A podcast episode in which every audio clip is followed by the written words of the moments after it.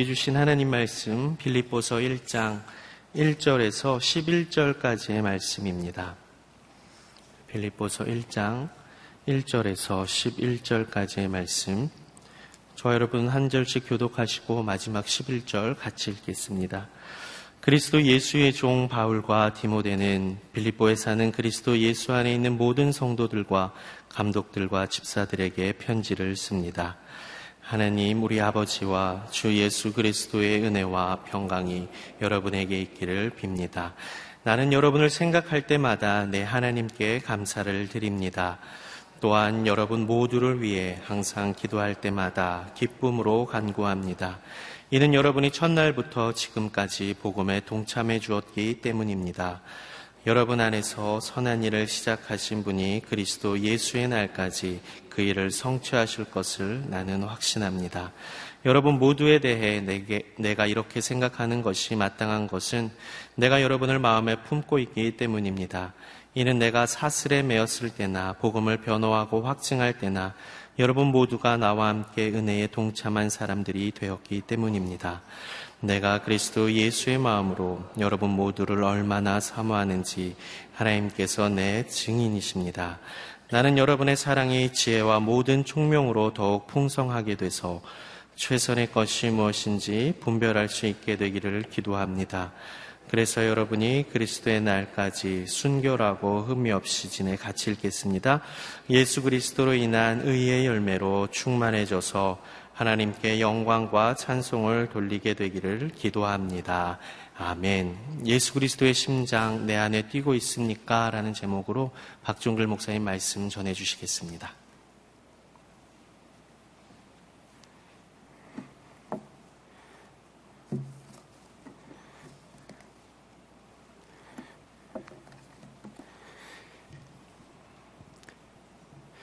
예, 9월의 첫날이 되었습니다. 저희가 9월부터는 그동안 잠언을 함께 봤었는데 빌립보서를 또 에스겔서를 같이 이어서 계속 나누게 되었습니다.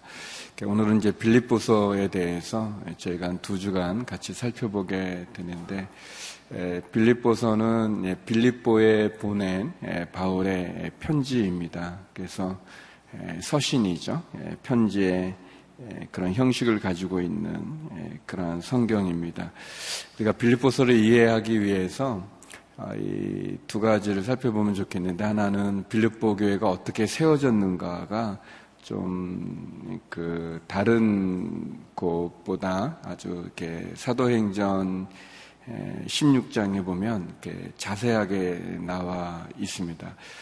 빌립보 교회는 원래 이제 바울이 빌립보에 가서 내가 교회를 세워야 되겠다라고 이렇게 생각을 하고 가서 세운 교회가 아니었습니다. 우리가 아는 것처럼 이제 바울이 주로 활동했던 곳이 이제 지금 이제 터키죠. 터키 중심으로 이제 있는 곳이고, 이제 에게로 해서 이제 유럽의 시작이 된 이제 그리스 쪽이 이제 이 마게도냐 지방에 이제 한 도시가 빌립보인데, 바울이 2차 전도 여행 때, 1차 전도 여행은 우리가 아는 것처럼 바울과 바나바가 같이 이제 복음을 전해서 안디옥에서부터 시작을 해가지고 이제 같이 전하다가 다시 돌아왔고, 그리고 이제 2차 전도 여행을 가려고 할 때 바울과 바나바가 헤어지게 됩니다. 그래서 이제 우리가 아는 것처럼 이제 바울이 이제 신라를 데리고 같이 2차 전도 여행을 이렇게 떠나게 되죠. 그런데 이제 아무튼 바울은 바나바하고 좀 이렇게 안 좋은 일이 있어가지고 이제 바나바는 마가라는 사람을 데리고 가고, 이제 바울은 이제 디모데를 데리고 이제 바울과 신라 그리고 디모데를 데리고 이제 아무튼 2차 전도 여행을 떠나가는 중에 이제 이 끝부분, 서쪽이죠. 터키 이제 서쪽쯤에 이제 지중해 에게에 있는 그 지점 쪽에 와서 이 소아시아라고 하는 그 남쪽으로 이렇게 내려가려고 하는데 성령님이 가지 못하게 자꾸 막으시는 거예요. 그래서 바울이 이렇게 더 진행을 못하고 있는 중에 환상을 보게 되는데, 꿈을 꾸게 되는데, 이 마게도냐 사람이 나타나서 건너와서 우리에게 복음을 전해달라고 하는, 건너와서 우리를 도우라는 그런 환상을 보게 돼서 그 전까지는 전혀 생각을 못했는데, 이 아시아 쪽에서 이 유럽 쪽으로 갈 생각을 전혀 못하고 있었는데, 그 마게도냐 사람의 환상을 통해서 이제 이 바울과 이 실라, 또 나중에 참여하게 된 디모데 일행이 이제 가게 됩니다. 그래서 먼저 바울과 실라가 먼저 배를 타고 건너가서, 그래서 이제 마게도냐 지역의 빌립보라는 그러한 도시에 도착하게 되는데, 환상을 보고 그리고 이제 갔으니까 이제 뭐 누가 마중 나오거나 누가 환영할 줄 알았는데 아무도 안 나와요. 아무도 안 나오고 뭐 그 환상은 맞지만 뭐 아무 일도 일어나지 않는데, 바울과 실라가 예배하려고, 안식일이 되어서 예배하려고 예배 처소를 찾으러 이렇게 가다가 이 강가에서 예배를 드리려고 하다가 만난 여인과 몇 사람의 무리가 있는데, 자주장사였던 루디아라는 여인을 만나게 되고, 그래서 이제 예수님 전하게 되고, 루디아가 예수님을 믿고 자기 집으로 이 바울 일행을 초대해서 예수님을 믿는, 그래서 루디아의 집에서부터 시작된 교회가 이제 빌립보 교회입니다. 그래서 빌립보서에서는 이 예배가 아주 또 중요한 요소를 갖게 돼요. 그래서 이제 여러 사람이 이제 예수님을 믿어서 이제 교회가 되게 되는데, 근데 빌립보는 어떤 사람이 있었냐면은 그 여종인데 귀신이 들렸어요. 귀신이 들렸는데 이제 점을 치는데 점을 너무 잘 쳐가지고, 그래서 많은 사람이 그 이 어린 여자, 이 귀신 들린 아이에게 이제 점을 보고, 그 이 여자를 가지고 있던 주인은 그 점 보는 걸로 해서 일어난 돈을 가지고 이렇게 수입이 좋았었어요. 근데 이 여자아이가 이 바울이 전도하러 빌립보를 이렇게 쫓아다니면서 자꾸 얘기하는 거예요. 이 사람은 하나님의 큰 종이다. 이 사람은 하나님의 큰 종이니까. 라고 하면서 자꾸 이렇게 쫓아다니면서 그렇게 얘기를 하는 거예요. 저도 누가 그랬으면 좋겠어요. 이건 썰렁한 얘기였는데. 아무튼, 그랬는데 이제 문제는 뭐냐면, 바울이 이렇게 전하는 내용이, 복음의 내용이, 이 귀신 들린 이 여종, 유명한 여종인데, 이 귀신 들린 사람이 자꾸 이 사람은 하나님의 큰 종이다 를 얘기하다 보니까, 바울이 전하는 복음이 이 여자에게 임한 귀신하고 비슷하게 돼버리는 거예요. 그냥 한 부분이 되는 거예요. 그래서 바울이 그 여종의 귀신을 쫓아내줘요. 근데 문제는 이제 이 여종이 이 귀신이 나가니까 이 점이 안 되는 거예요. 점이 안 되니까 수입이 없고, 그러니까 이 여종의 주인이 화가 나서 이 바울 일행을, 그 빌립보 사람들을 충동질해가지고 바울 일행을 감옥에 가둡니다. 근데 바울 일행을 감옥에 가두면서 그냥 뭐 확인도 안 한 채 그냥 막 때려가지고, 바울과 실라를 엄청 때려가지고 그냥 감옥에 가둬요. 로마 사람인 것도 모르고, 원래 로마 사람은 재판을 통해서 이렇게 가둬줘야 되는데, 특별히 이렇게 구타당하고 그런 거는. 그래서 이제 사도행전 16장에는 바울과 실라가 밤중에 깨어나가지고 하나님 찬송했을 때 옥문이 열리고 뭐 그런 얘기 나오는데, 제가 볼 때는 그게 이제 맞아가지고 기절하신 거예요. 이분들이 기절해가지고 있다가 의식을 차리고 깨어나 보니까 이제 한밤중에 감옥에 이렇게 있는 거예요. 창고가 다 채워져 쇠고랑에 차여져 있어서. 그럼에도 불구하고 바울과 실라가 예수님으로 인해서 핍박을 받고 고난을 받고 감옥에 갇혔지만, 그래도 기도합니다. 너무 큰 기도를 하고 찬송을 막 부르는 거예요. 한밤중에 예배를 드리는 거죠. 예배를 드렸더니 놀라운 기적이 일어나기를, 감옥이 움직이면서 터가 열리면서 그 감옥에 있는 모든 문들이 다 열리는 거예요.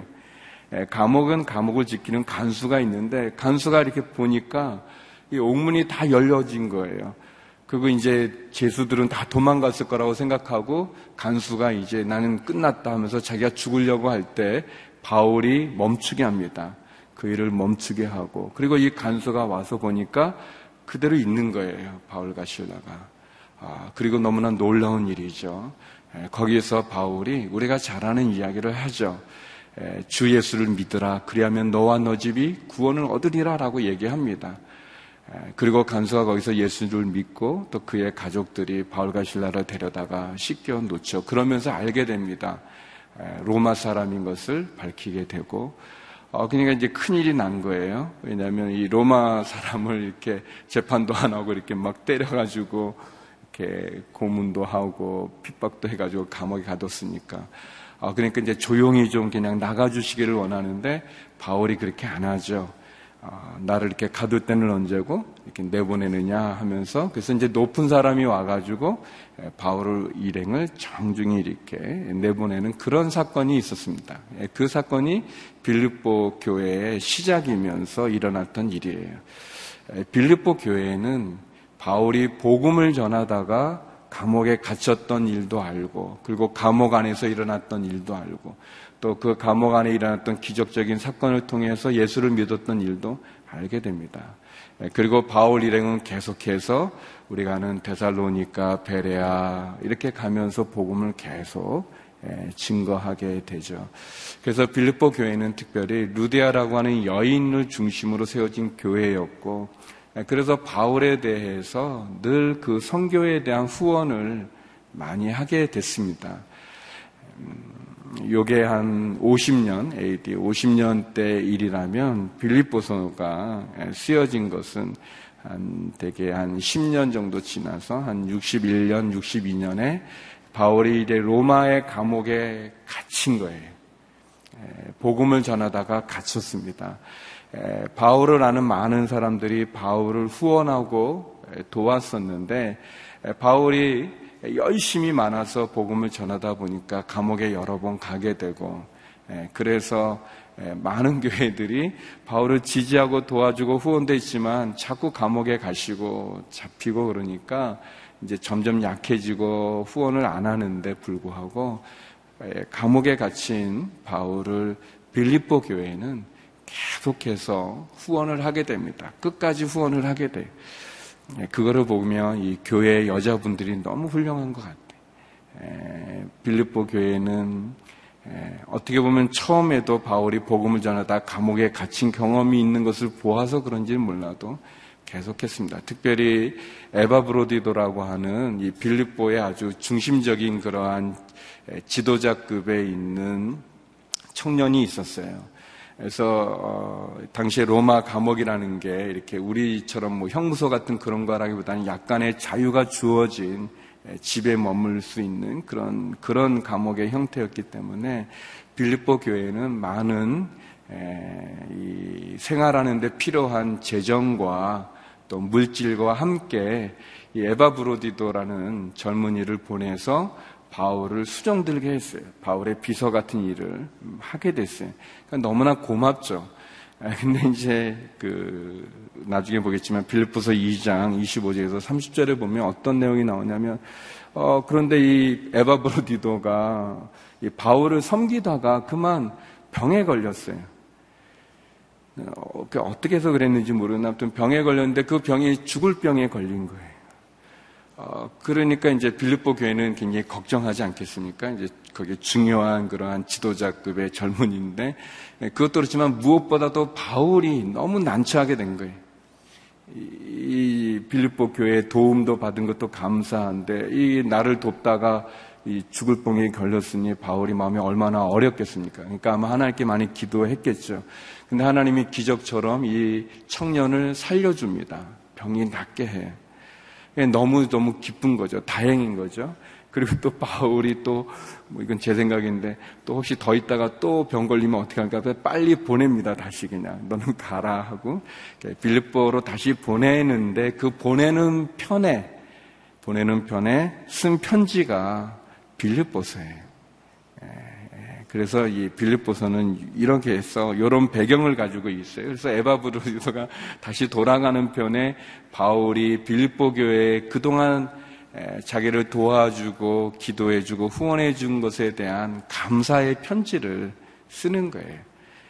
그래서 빌립보서에는 감사에 대한 이야기가 나오는 거고, 두 번째는 바울이 감옥에 갇혀 있으니까 자유로운 몸이 아니고 힘든 몸이기 때문에 빌립보 교인들이 바울을 사랑하는 그 마음에 걱정과 근심이 많이 있습니다. 근데 바울이 얘기하는 거죠. 기뻐하라고.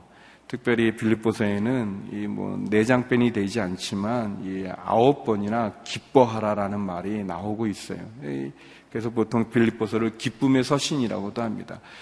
핍박과 환난과 고난을 당하지만 기뻐하라라는 그러한 말씀이 또 두 번째 나오고, 세 번째는 또 빌립보 교회 안에 에바 브로디도를 통해서 들었던 그런 여러 가지 어려운 일들이 있습니다. 이단에 대한 이야기도 있고 또 성도 간의 갈등에 대한 얘기도 있고, 그래서 바울이 빌립보서를 통해서 권면하고 있는 그런 권면의 내용이 나옵니다. 복음에 합당한 삶을 살아가고 예수 그리스도를 닮아 본받아 하나가 되어져서 겸손히 서로 섬기라고 하는 빌립보 교인들의 하나됨에 대해서, 또 믿음에 대해서, 또 예수 그리스도를 본받는 겸손한 삶에 대한 그러한 신앙의 권면의 내용이 나옵니다. 그래서 빌립보서 안에는 이런 배경 속에서 감사에 대한 이야기, 또 고난 가운데 박해 가운데 기뻐하라는 그러한 신앙의 권면에 대한 이야기, 또 믿음의 성장에 대한 그러한 이야기들이 나오고 있습니다. 이런 배경을 가지고 제가 같이 한번 말씀을 보겠습니다. 우리 1절 2절 말씀 같이 한번 읽어보겠습니다. 1절 2절입니다. 시작. 그리스도 예수의 종 바울과 디모데는 빌립보에 사는 그리스도 예수 안에 있는 모든 성도들과 감독들과 집사들에게 편지를 씁니다. 하나님 우리 아버지와 주 예수 그리스도의 은혜와 평강이 여러분에게 있기를 빕니다. 예, 이게 편지니까 이렇게 누가 쓰고 누가 누구에게 보내는가에 대한 수신자와 발신자에 대한 이야기가 1절에 이제 나오는 거죠. 바울과 디모데가 쓴다. 근데 바울은 늘 자신을 그리스도 예수의 종으로 표현했어요. 나는 주님의 종입니다. 나는 그리스도 예수의 종입니다. 라고 표현하고 있어요. 여러분은 여러분 자신을 어떻게 이해하고 계시는지, 여러분은 어떻게 소개하시겠습니까? 바울과 디모데는 늘 그리스도의 종으로서 자신을 이야기합니다. 그러면서 2절에 보면 기도하죠. 하나님 우리 아버지와 주 예수 그리스도의 은혜와 평강이 여러분에게 있기를 빕니다. 그랬습니다. 은혜와 평강은 사실 바울의 서신에 자주 등장하는 인사의 표현입니다. 평강은 샬롬이죠. 우리가 잘 아는 것처럼 이스라엘 사람들, 유대인들의 인사예요. 샬롬, 샬롬이. 근데 이 은혜, 그라치아라고 하는 이 은혜도 이 그리스 사람들, 헬라 사람들의 인사라고 말합니다. 뭐 저희는 이제 안녕하세요라는 거, 뭐 진지 잡수셨나요? 뭐 요즘 근력이 어떠신지요? 뭐 이렇게 말하는 것처럼 그런 인사입니다. 그래서 은혜와 평강, 평강과 은혜, 이거는 바울이 빌립보 사람들에게 주는 인사말이에요. 근데 인사인데 참 좋죠. 여러분에게 은혜가 가득하길 바랍니다. 여러분이 평강하기를, 편안하기를 바랍니다. 이렇게 써 있어요. 저와 여러분의 삶 가운데 이 하나님으로부터 오는, 여기 하나님을 우리 아버지라고 그러잖아요. 얼마나 친근한 표현입니까? 하나님 우리 아버지, 우리 복수를 썼어요. 그래서 우리 모두가 다 그리스도 안에서 한 가족임을 얘기해 주는데, 하나님 우리 아버지와 예수 그리스도의 은혜와 평강이 여러분과 함께 하기를 바랍니다. 그랬습니다. 오늘 이 시간 저와 여러분에게도 하나님의 은혜와 평강이 충만하기를 주의 이름으로 축원합니다. 하나님의 은혜와 평안이, 평강이 우리에게 필요하죠. 그러면서 이제 사도 바울은 빌립보 교인들에게 감사를 하고 있습니다. 그가 감사했던 내용이 우리 3절부터 6절까지 나오는데 같이 한번 읽어보겠습니다. 3절에서 6절입니다. 시작. 나는 여러분을 생각할 때마다 내 하나님께 감사를 드립니다. 또한 여러분 모두를 위해 항상 기도할 때마다 기쁨으로 간구합니다. 이는 여러분이 첫날부터 지금까지 복음에 동참해 주었기 때문입니다. 여러분 안에서 선한 일을 시작하신 분이 그리스도 예수의 날까지 그 일을 성취하실 것을 나는 확신합니다. 바울이 이제 편지를 씁니다. 나는 여러분 생각하면서 내 하나님께 감사를 드린다 그랬어요. 이게 보면 내 하나님이라고 그랬잖아요. 아까는 이제 우리 아버지, 우리 하나님이라고 그랬는데 지금은 이제 나의 하나님이라고 그랬어요. 바울은 하나님을 나의 하나님으로 만났던 분이고 하나님을 나의 하나님으로 고백하고 있습니다. 저와 여러분, 하나님이 나의 하나님이 되기를 주의 이름으로 축원합니다. 하나님이 멀리 계시는 분이 아니라 우리 아버지 되시는 그분이 먼 곳에 계시는 게 아니라 내 하나님, 나의 하나님이 되는 거예요. 바울이 내가 하나님께 감사합니다. 내가 기도할 때마다 기쁨으로 여러분을 위해서 강구하는데 그래서 두 가지를 얘기하죠. 하나는 바울이 감사하는 내용이 빌립보 교회 첫 번째는 첫날부터 지금까지 아까 설명드린 것처럼 복음이 시작될 때부터 지금까지 계속 바울을 후원하고 돕죠. 복음에 동참한 일에 대해서 내가 감사합니다 그랬어요.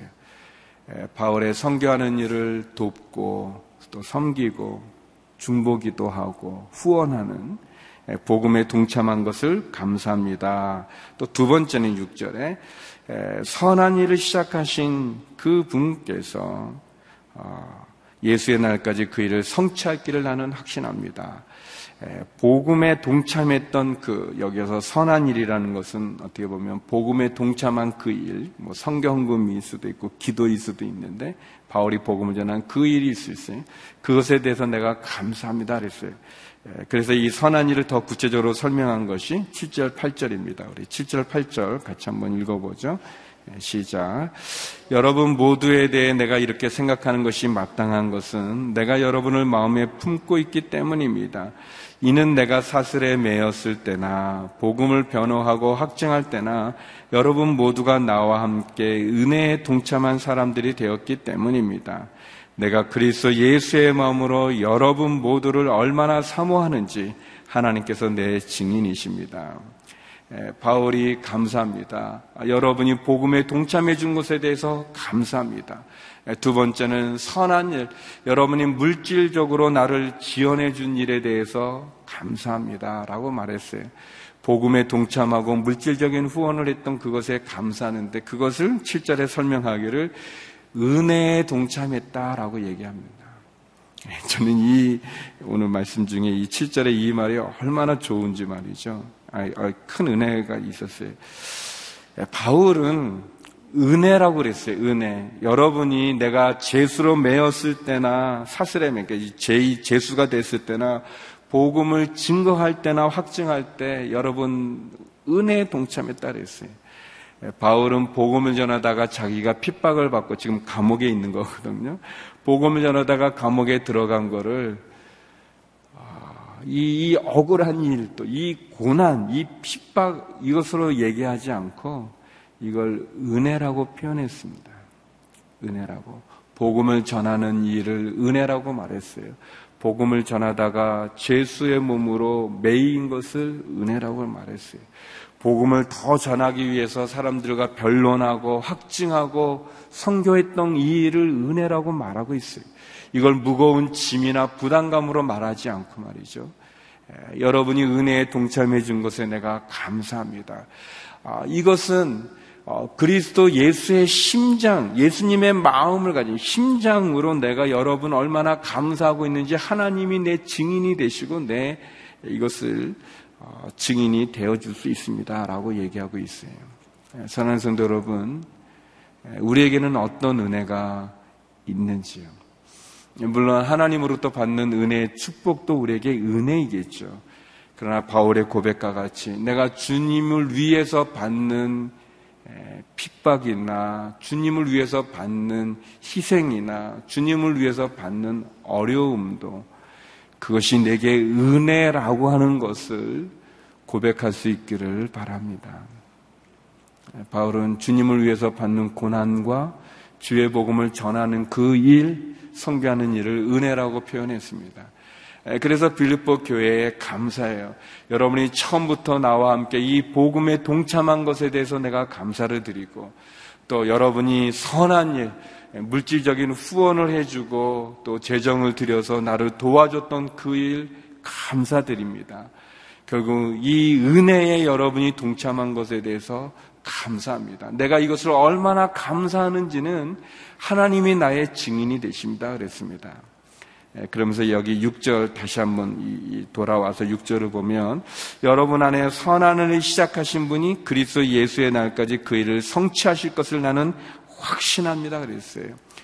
바울은 이런 확신이 있었습니다. 자기가 선교하는 그 일, 곳곳을 돌아다니면서 또 한 곳에 머물면서 복음을 전하고 성경 공부를 가리키고 교회를 세우는 그 일이 중단될 수 없는, 하나님께서 이 선한 일을 주님이 다시 오시는 날까지 이룰 것을 대한 확신이 있었습니다. 저는 온누리교회를 하나님 30년 전에 이곳 가운데 세우셔서 하시는 그 일, CGN TV를 통해서 하시는 그 일, 하나님 복음을 땅끝까지 전하기 위해서 하시는 그 선한 일은 주님이 오실 때까지 이룰 줄로 믿습니다. 그리고 거기에 동참할 수 있다는 것이 우리에게 은혜라는 사실을 이 오늘 말씀을 통해서 다시 한번 우리가 알게 되죠. 그러면서 또 바울은 빌립보 교회에 대한 중보 기도를 얘기합니다. 내가 당신들을 위해서 두 가지를 기도합니다 라고 그랬어요. 바울은 무엇을 기도하는지 같이 한번 우리 9절에서 11절 말씀 같이 한번 읽어보겠습니다. 9절에서 11절입니다. 시작. 나는 여러분이 사랑이 지혜와 모든 측면으로 더욱 풍성하게 돼서 최선의 것이 무엇인지 분별할 수 있게 되기를 기도합니다. 그래서 여러분이 그리스도의 날까지 순결하고 흠이 없이 지내 예수 그리스도로 인한 의의 열매가 충만해져서 하나님께 영광과 찬송을 돌리게 되기를 기도합니다. 네, 바울은 참 명문장가신 것 같아요. 참 말씀이 얼마나 좋은지. 나는 기도합니다 여러분을 위해서. 그런데 그 기도가 우리가 구하는 기도와 우리의 기도 그 마음과 함께 더 우리로 하여금 바울이 무엇을 기도하는가? 저는 여러분의 사랑이 커지기를 원합니다. 근데 여러분의 그 사랑이 나를 향한, 바울을 향한 사랑일 수도 있고 주님을 향한 사랑일 수도 있고 교회를 향한 사랑일 수도 있고 하나님을 향한 사랑일 수도 있는데, 그 사랑이 지혜롭고 총명해져서 최선의 것이 무엇인지 분별할 수 있기를, 선한 것이 무엇인지를 분별할 수 있기를 기도합니다 그랬어요.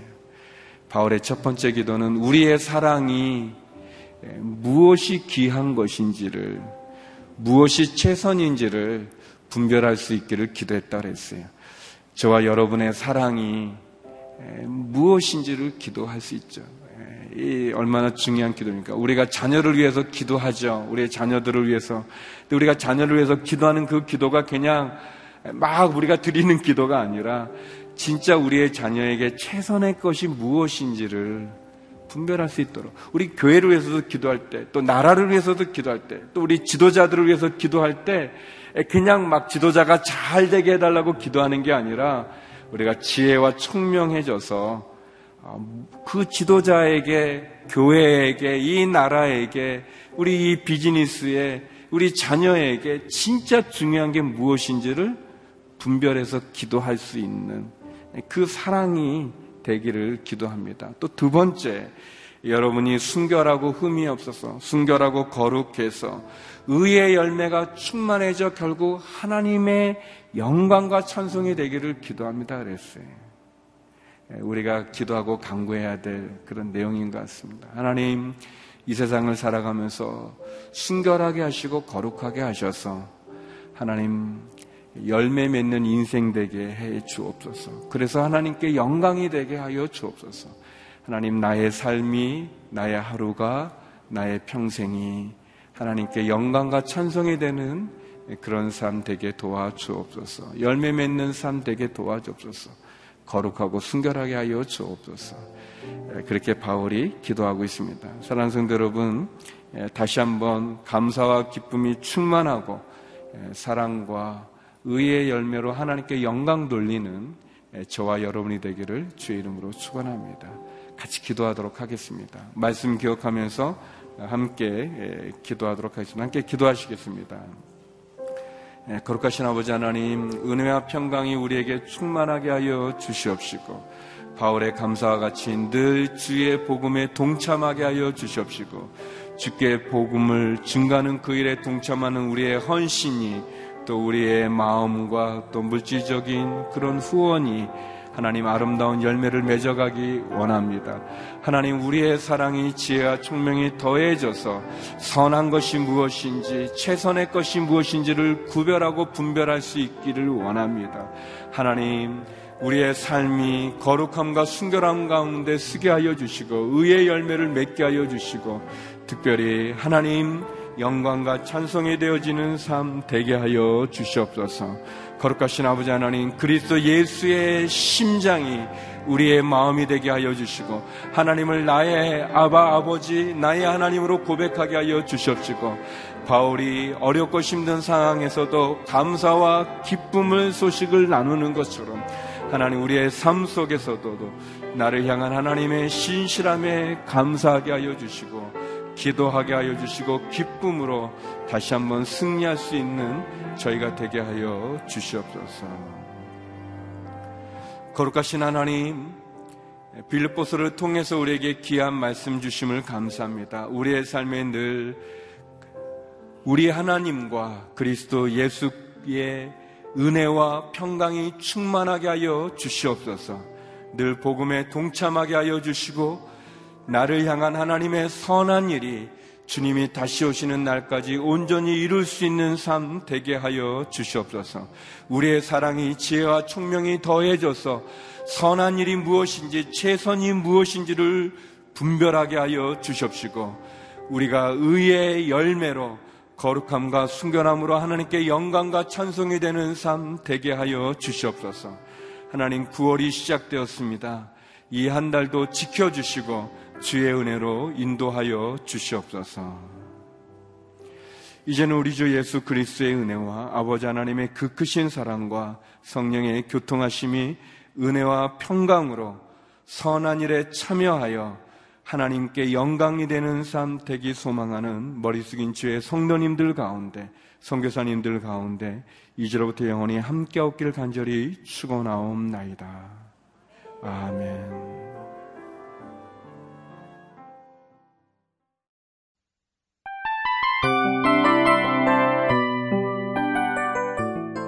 이 프로그램은 청취자 여러분의 소중한 후원으로 제작됩니다.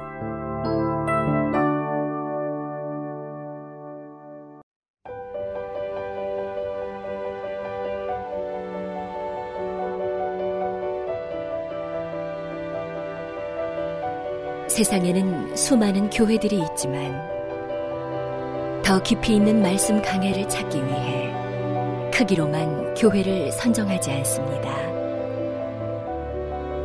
보다 좋은 영적 콘텐츠를 더 많이 나누기 위해 방송비를 받지 않습니다. 1년 365일 복음만 전하고 싶어서 우리는 광고를 하지 않습니다. 온누리의 복음을 땅끝까지 CGN TV와 함께 땅끝 선교사가 되어주세요.